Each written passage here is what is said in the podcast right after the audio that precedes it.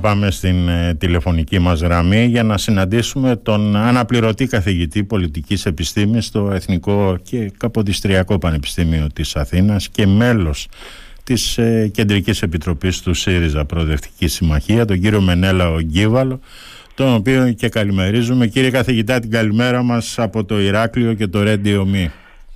Καλημέρα κύριε Σπυριδάκη.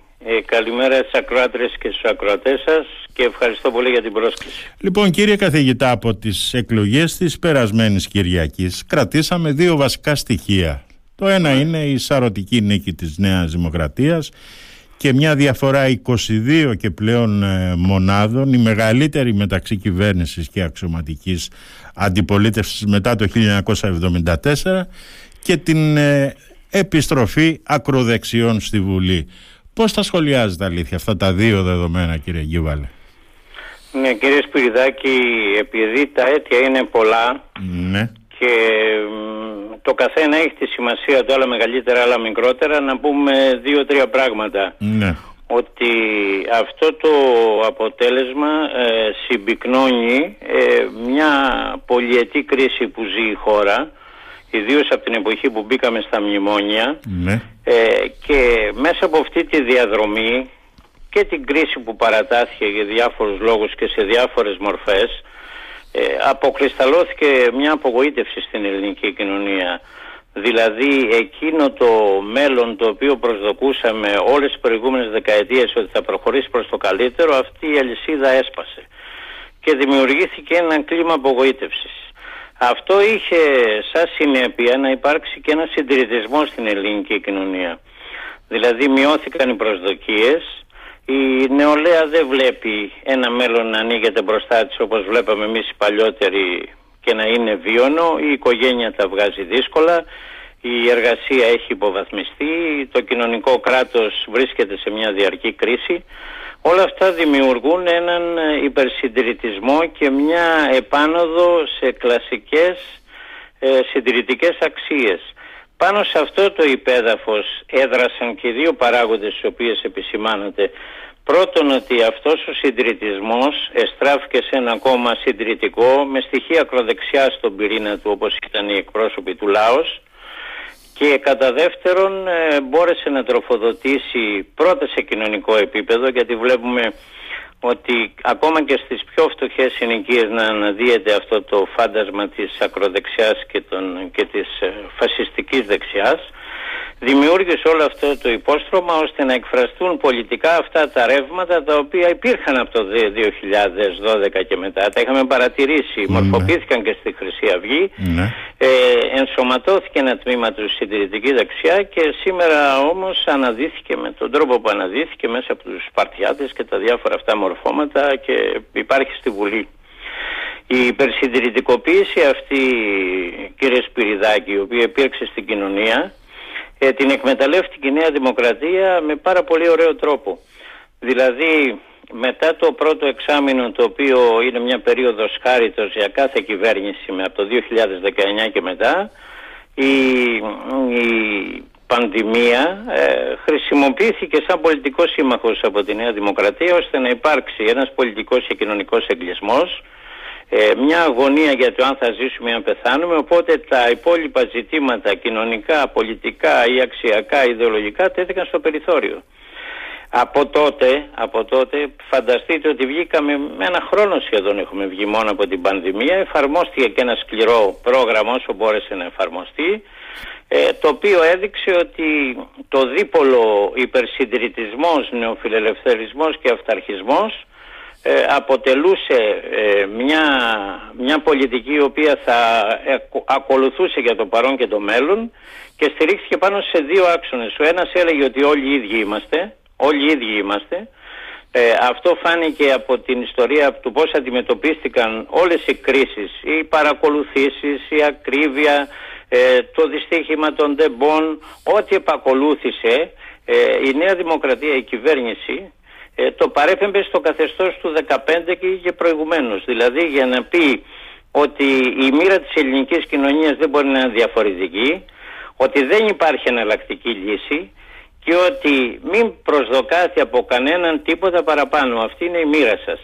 και ότι η δημοκρατία, αυτό έχει σημασία κύριε Σπυριδάκη, ότι η δημοκρατία, η ελευθερία, η δικαιοσύνη, οι ηθικές αξίες δεν πρέπει να έχουν προτεραιότητα. Εκείνο που προέχει να αντιμετωπίζουμε την κρίση, να κάνουμε διαχείριση της μιζέριας μας.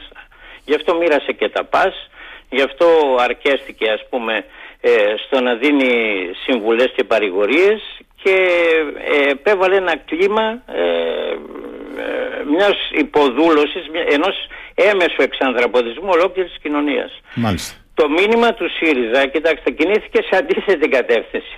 Δηλαδή το μήνυμα του ΣΥΡΙΖΑ επιστρατεύτηκε πάνω στον πυρήνα της ε, δημοκρατίας, της δικαιοσύνης ε, και της ε, ενός ε, προοδευτικού μετόπου το οποίο θα μπορούσε να ασκήσει αυτή την στρατηγική κεντρικά.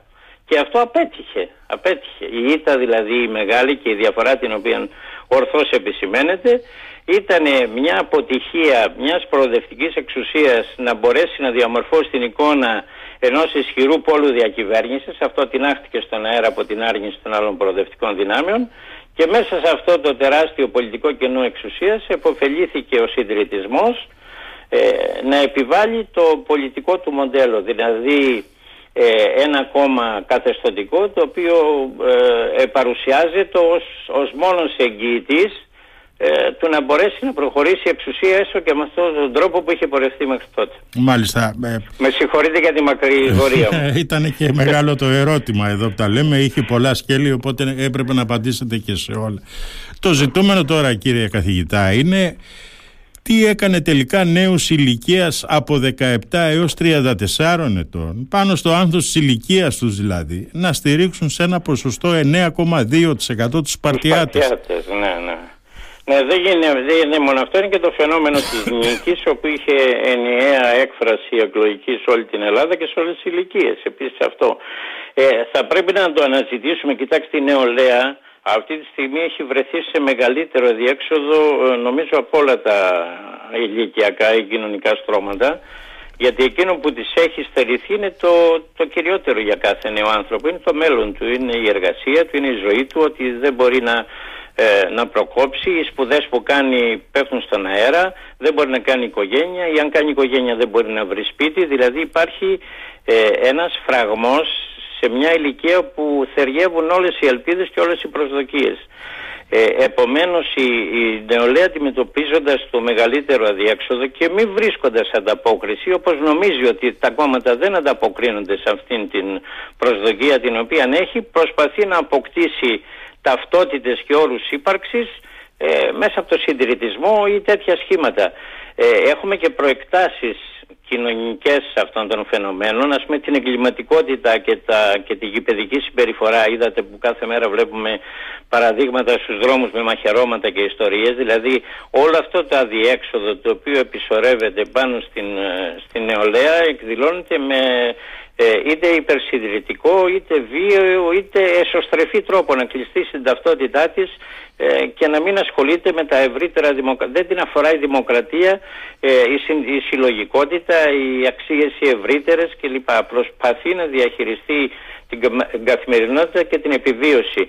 Εάν θα μου επιτρέπατε κύριε Σπυριδάκη θα χρησιμοποιούσα τον όρο πια ότι η πολιτική έχει μεταβληθεί σε βιοπολιτική, δηλαδή να ασχολείται με τα ζητήματα επιβίωσης των ανθρώπων. Πώς θα ξημερώσουν το πρωί να πληρώσουν το λογαριασμό, πώς θα πάνε στο σούπερ μάρκετ, πώς θα μπορέσει το παιδί τους ε, να μπει στο πανεπιστήμιο ή να μην μπει ποτέ και να τρέχουν να βρουν λεφτά για τον ιδιώτη ε, στα κολέγια κλπ. κλπ. Ε, και επομένως και ο κάθε άνθρωπος και ο κάθε νέος ζει από αυτό το άγος του ότι δεν υπάρχει προσδοκία και δεν υπάρχει ε, δυνατότητα να ανταποκριθεί αυτό που λέμε δημοκρατία ή πολιτεία ε, στους στοιχειώδεις ανθρώπινους όρους αξιοπρέπειας και ζωής και προσδοκίας. Μάλιστα. Ακούσαμε τώρα κύριε καθηγητά τον Αλέξη Τσίπρα την βραδιά των εκλογών να διεκδικεί μια τελευταία ευκαιρία μέχρι τις ευρωεκλογές. Ο ΣΥΡΙΖΑ σίγουρα μπαίνει σε μια πορεία ανάνυψης που προϋποθέτει και βαθιές εσωτερικές αλλαγές αλλά και σίγουρα γκρίνια. Ποια κατά τη γνώμη σας πρέπει, ποιες κατά τη γνώμη σας πρέπει να είναι αυτές οι αλλαγές; Κοιτάξτε, ο, ο ΣΥΡΙΖΑ ε, έχει, έχει το, έχει το, είχε το μειονέκτημα όλη αυτή την περίοδο να μην κατανοήσει το βάθος της κρίσης και τις μεγάλες αλλαγές που συντελούνταν στις συμπεριφορές, στις συνειδήσεις και στις επιλογές των απλών ανθρώπων.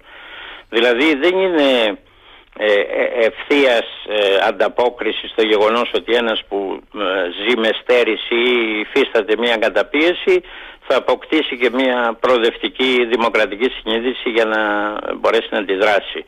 Δηλαδή αυτή την υποταγή σε, σε μια νομοτέλεια την οποία επικαλέστηκε το καθεστώς Μητσοτάκη δεν την ανέγνωσε σε όλη την έκταση και προσπάθησε επιστρατεύοντας και το πρόγραμμά της βέβαια που είχε συγκεκριμένες παροχές αλλά και κυρίως ένα αξιακό δημοκρατικό πλαίσιο να προσεγγίσει όλα αυτά τα στρώματα. Αυτό δεν έγινε με τον τρόπο που περίμενε ο ΣΥΡΙΖΑ να γίνει και είναι λάθος ε, της ηγεσίας του ΣΥΡΙΖΑ και όλου του ΣΥΡΙΖΑ Προοδευτική Συμμαχία να αντιληφθεί τις βαθιές μεταβολές. Κοιτάξτε τι έγινε στην Κρήτη παραδείγματος χάρη, πώς άλλαξε ο χάρτης στην Κρήτη η οποία θεωρεί το δημοκρατικό φρούριο.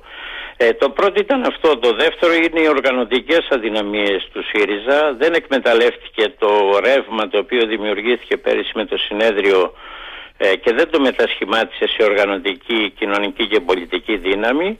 Η τρίτη αδυναμία η σοβαρή είναι η απουσία του ΣΥΡΙΖΑ Προοδευτική Συμμαχία από τους αντιπροσωπευτικούς θεσμούς, τοπική αυτοδιοίκηση, συνδικαλισμός κλπ. κλπ. Ε, η πορεία από εδώ και πέρα θα πρέπει να είναι και γρήγορη και σε γρήγορση και κυρίως ε, να αναλυθούν ε, το ταχύτερο και με επιτυχία οι αιτίες της αποτυχίας ώστε να πάρθουν ε, σοβαρές αποφάσεις. Κοιτάξτε, η όποια πορεία από εδώ και πέρα θα πρέπει να έχει την οπτική της όχι στο εσωτερικό του ΣΥΡΙΖΑ. Προφανώς θα πρέπει να αναλυθούν με υπευθυνότητα και οι τακτικές και οι στρατηγικές αιτίες ε, της μεγάλης ήττας του ΣΥΡΙΖΑ αλλά κυρίως το βλέμμα θα πρέπει να είναι προς την κοινωνία, προς τα έξω. Δηλαδή έχουμε έναν τείχο ο οποίος είναι διαφανής και μας βλέπει όλη η κοινωνία, πρέπει να συνομιλήσουμε με την κοινωνία, να δούμε τις αιτίες της κρίσης, να δούμε τι περιμένει από εμάς η κοινωνία και κυρίως να ανταποκριθούμε ε, σε ένα αίτημα ιστορικό που λέει ότι ο ΣΥΡΙΖΑ πρέπει να είναι ο κύριος και ο μόνος όπως είναι αυτή τη στιγμή αντίπαλος της νεοφιλελεύθερης καθεστωτικής εξουσίας και να μπορέσει να ξαναβρει ε, τη δυναμική του επικοινωνία με, τις, ε, με την κοινωνία όπως την είχε σε ε, άλλες περιόδους και σε άλλες εποχές. Και προφανώς μέσα από αυτή τη διαδικασία πρέπει να υπάρξει αξιολόγηση όλων και των θεσμικών οργάνων και των πολιτικών που ασκήθηκαν ε, και των λαθών που έγιναν ε, προφανώς ε, κατά επίπεδα. Αυτή είναι η μόνη πορεία που μπορεί να ακολουθηθεί. Κύριε καθηγητά, περιμένετε μέσα σε αυτό το διάστημα να τεθεί και θέμα ηγεσίας και με βάση το καταστατικό του κόμματος τι προβλέπετε για την εκλογή Προέδρου και ενδεχομένως την ανανέωση της εμπιστοσύνης της κομματικής βάσης; Κοιτάξτε, για να, για να υπάρξουν τέτοιες διαδικασίες που νομίζω ότι θα δρομολογηθούν, πρέπει να περιμένουμε τις αποφάσεις των οργάνων, θα συγκληθούν ναι. και τα όργανα και η Κεντρική Επιτροπή. Ναι. Ε, τέτοιου είδους αλλαγές οι οποίες επισημαίνεται και πρέπει να τεθούν ε, στο συντομότερο δυνατό τρόπο, ε, θα ακολουθήσουν προφανώς τις ε, ισχύουσες καταστατικές διαδικασίες με την εκλογή από το σύνολο των μελών ε, και της Κεντρικής Επιτροπής ε, και του Προέδρου και λοιπά όλων των οργάνων. Ε, νομίζω πρέπει να είναι μια δημοκρατική διαδικασία. Κοιτάξτε, το κεντρικό ερώτημα που τίθεται ε, από το καθεστώς είναι να σηκωθεί να φύγει ο Τσίπρας. Ας πούμε. Αυτή, αυτή είναι η ιστορία που διαμείβεται αυτή την περίοδο σε όλα τα τηλεοπτικά και δημοσιογραφικά κανάλια και θέλω να πω ότι ε, πρέπει να κατανοήσει κανένας ποιος ήταν ο ρόλος του Αλέξη Τσίπρα από το 12 μέχρι σήμερα να καταλάβει ε, την αυθεντική του σχέση. Λίγοι ηγέτες ξέρετε κύριε Σπυριδάκη έχουν αυτή την αυθεντική σχέση ε, με την κοινωνία και να δούμε πώς το πολιτικό αυτό κεφάλαιο θα αξιοποιηθεί κατά τον καλύτερο τρόπο ώστε και ο ΣΥΡΙΖΑ να επανέβρει τη δυναμική του και τους ρυθμούς του και να υπάρξουν δημοκρατικές διαδικασίες και νομιμοποιημένες διαδικασίες οι οποίες θα μας δώσουν ε, ε, εξουσίες, ηγεσίες και σχήματα τα οποία θα μπορούν να ανταποκριθούν στην κρισιμότητα των καιρών. Μάλιστα. Για πρώτη φορά τώρα στα χρόνια της ε, μεταπολίτευσης η διαφορά μεταξύ πρώτου και δεύτερου κόμματος απομειώνει και την ισχύ και το ρόλο της αντιπολίτευσης. Αξιωματική σχεμή. Ούτε, ναι. καν, ούτε καν πρόταση μομφής δεν μπορεί να κάνει αυτή τη στιγμή ο ΣΥΡΙΖΑ αν δεν τα βρει πρώτα με το ΠΑΣΟΚ και το ΚΚΕ.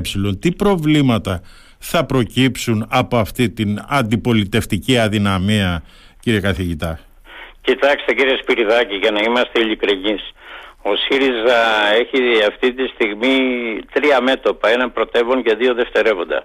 Το πρωτεύον μέτωπο είναι η Νέα Δημοκρατία και το καθεστώς το οποίο οικοδομείται και ενισχύεται αν παρατηρήσετε που θα παρατηρήσετε λεπτομερώς και τη διάταξη του κυβερνητικού σχήματος αυτή τη στιγμή ε, ε, το, το τι στόχους έχει. Το ένα είναι αυτό, δεν έχω τον καιρό τώρα να σας αναλύσω το κυβερνητικό ναι, ναι σχήμα. Ναι, ναι, ε, το πρώτο είναι, αυτό είναι το κύριο μέτωπο. Το δεύτερο μέτωπο είναι το θέμα τη, της νομιμοποίησης του νεοφασισμού και του νεοσυντηρητισμού, του υπερσυντηρητισμού, ο οποίος μπήκε στο κοινοβούλιο με σκοπό ε, να το κάνει ένα είδος τσίρκου το οποίο ε, δεν νομίζω ότι θα είναι και άσχημο για τον κύριο Μητσοτάκη να υποπτεύει ενός τέτοιου σχήματος που θα διαλύει κάθε είδους αντιπολιτευτική σοβαρότητα. Νομίζω για αυτό το ρόλο τοποθέτησε τον κύριο Βορύδη ε, ο οποίος έχει τα ξαδέρφια του σε αυτά τα κόμματα και θα μπορεί να συνοηθεί καλύτερα. Ε, το, η, τρίτη, η τρίτη προβληματική σχέση του ΣΥΡΙΖΑ Προοδευτικής Συμμαχίας είναι με τα λεγόμενα προοδευτικά κόμματα. Κοιτάξτε κύριε Σπυριδάκη, για να είμαστε ειλικρινείς, και το ΚΚΕ και το ΠΑΣΟΚ, το ΠΑΣΟΚ Χινάλ ας πούμε, ε, όλη αυτή την περίοδο είδαν το ΣΥΡΙΖΑ σαν κύριο αντίπαλο. Ο καθένας για τους δικούς του λόγους. Το ΚΚΕ γιατί έχει καθίσει σε μια αγωνία και δεν ασχολείται με τα εξουσιαστικά εγκόσμια πρεσβεύοντας την άλλη ζωή. Το ΔΕ Κινάλ γιατί θέλει να ανακάμψει και να αναλάβει ένα ρόλο μιας ήπιας ε, της αντιπολίτευση η οποία θα συμπορεύεται ε, με τον κύριο Μητσοτάκη σε ορισμένα μείζωνα θέματα που συνδέονται με τις καθεστωτικές του λογικές. Ε, η, η, η θέση του ΣΥΡΙΖΑ είναι να είναι ανοιχτό ε, σε κάθε είδους συνεργασία που αφορούν την αντιμετώπιση του καθεστώτος Μητσοτάκη. Να ξέρετε ότι το θεωρώ πολύ πιθανόν ότι όταν ζητούνται ας πούμε εξεταστικές επιτροπές ή όταν κατατίθεται προτάσεις στις οποίες είναι αναγκασμένος να απαντήσει ο κ. Πρωθυπουργός και απαιτούνται αυξημένες πλειοψηφίες ο ΣΥΡΙΖΑ θα έχει ανοιχτεί την πρόσκληση να συμπαρατεχθούν και άλλες ε, πολιτικές δυνάμεις ε, προσδοκώντας ότι θα τηρήσουν ας πούμε μια στοιχειώδη ε, συγκρουσιακή με τοπική σχέση με το καθεστώς Μητσοτάκη. Από εκεί και πέρα ο καθένας θα αναλάβει τις ευθύνες του και νομίζω ότι η γνήσια δημοκρατική και προοδευτική συμπεριφορά και μέσα στο κοινοβούλιο και κυρίως έξω από το κοινοβούλιο και στους μαζικούς χώρους και στους θεσμούς αντιπροσώπευσης του ΣΥΡΙΖΑ Προοδευτική Συμμαχία θα αναδείξει και το δημοκρατικό του πρόσωπο και θα μπορέσει να απευθυνθεί ε, με γνησιότητα στην κοινωνία για να ανταποκριθεί στις ανάγκες και στα αιτήματά της. Τώρα ο Νίκος Ανδρουράκης ξανά έβαλε τον πύχη στην ανάκτηση της κυριαρχίας στην ε, κεντροαριστερά. Θα το κατορθώσει και πώς είδατε γενικά τις εκλογικές επιδόσεις του ΠΑΣΟΚ κύριε καθηγητά; Κοιτάξτε, επειδή προέρχομαι και από αυτό το χώρο και έχω ζήσει άλλες εποχές, ας πούμε, πραγματικά ε, σε άλλα επίπεδα, σε άλλα ήθη και σε άλλες πολιτικές, Θέλω να πω ότι ε, το σημερινό σχήμα το οποίο επιβιώνει στην ιστορία για λόγους παράδοσης περισσότερο παρά για την ανταπόκριση του σε σύγχρονες κοινωνικές ή πολιτικές ανάγκες ε, κάνει μια προσπάθεια αναστήλωσης ε, πάνω σε υλικά όμως τα οποία είναι φθαρμένα. Η περίοδος των μνημονίων από το 2010 στο Καστελόριζο που ετέθη στην ουσία η ταφόπλακα του ό,τι αντιπροσώπευε το Πασόκ τα προηγούμενα χρόνια και κυρίως η συνεργασία με τη Νέα Δημοκρατία νομίζω έχουν αλλοιώσει όλο το χαρακτήρα και την πολιτική του, του Πασόκ. Κοιτάξτε το Πασόκ αν παρατηρήσετε ε, επιβιώνει κυρίως περιφερειακά σε επαρχιακό επίπεδο που διατηρεί δεσμούς πελατειακού θα έλεγα χαρακτήρα ε, στην τοπική αυτοδιοίκηση και στο συνδικαλισμό ή σε σωματεία ή σχέσεις οι οποίες ξεκινάνε από το παρελθόν. Δηλαδή η πολιτική του στρατηγική σήμερα είναι θολή, ε, συμπίπτει πολλά στρατηγικά θέματα με το άρθρο 16 έσπευσε να το αναγγείλει ο κύριος Ανδρουλάκης ότι θα το ψηφίσει μαζί με τον κύριο Μητσοτάκη. Είναι θολή η σχέση του με φορείς της διαπλοκής δεν συγκρούεται ποτέ. Ε, κατάπιε ο ίδιος το προσωπικό του πρόβλημα της παρακολούθησης από τον κύριο Μητσοτάκη και δεν ακούσαμε τίποτα κατά την προεκλογική περίοδο. Αυτό μπορεί να σημαίνει για ορισμένους, ε, σαν και εμένα κακοπροαίρετους, ότι κάποιος τον κρατάει και τον ε, εκβιάζει. Όλα αυτά ε, δείχνουν το πεπερασμένο της δυνατότητας ε, αυτού του σχήματος να εκπληρώσει προσδοκίες και μεγαλοστομίες τις οποίες διατυπώνει σήμερα η ηγεσία του και νομίζω ότι ο χρόνος και η σκληρή πολιτική στρατηγική την οποία θα ακολουθήσει ο Κυριάκος Μητσοτάκης θα αποδείξει ότι ή θα γίνει πραγματική αντιπολίτευση ε, προς αυτό το καθεστώς που θα προκύψει κάποιος που διεκδικεί τέτοιους ρόλους ε, ή θα περάσει σε μια δευτερεύουσα σχέση η οποία θα τον οδηγήσει στην καθήλωση και στην περιθωριοποίηση. Μάλιστα. Κύριε καθηγητά, σας ευχαριστώ πάρα πολύ για αυτή την ε, συζήτηση. Και εγώ σας ευχαριστώ πολύ κύριε Σπυριδάκη για την πρόσκληση. Ξέρω γιατί δεν έχουμε γνωριστεί καν και δεν έχουμε ξαναμιλήσει ποτέ. Λοιπόν, να είστε καλά κύριε καθηγητά. Ευχαριστώ πολύ. καλημέρα μας από το Ηράκλειο και από το Radio Me.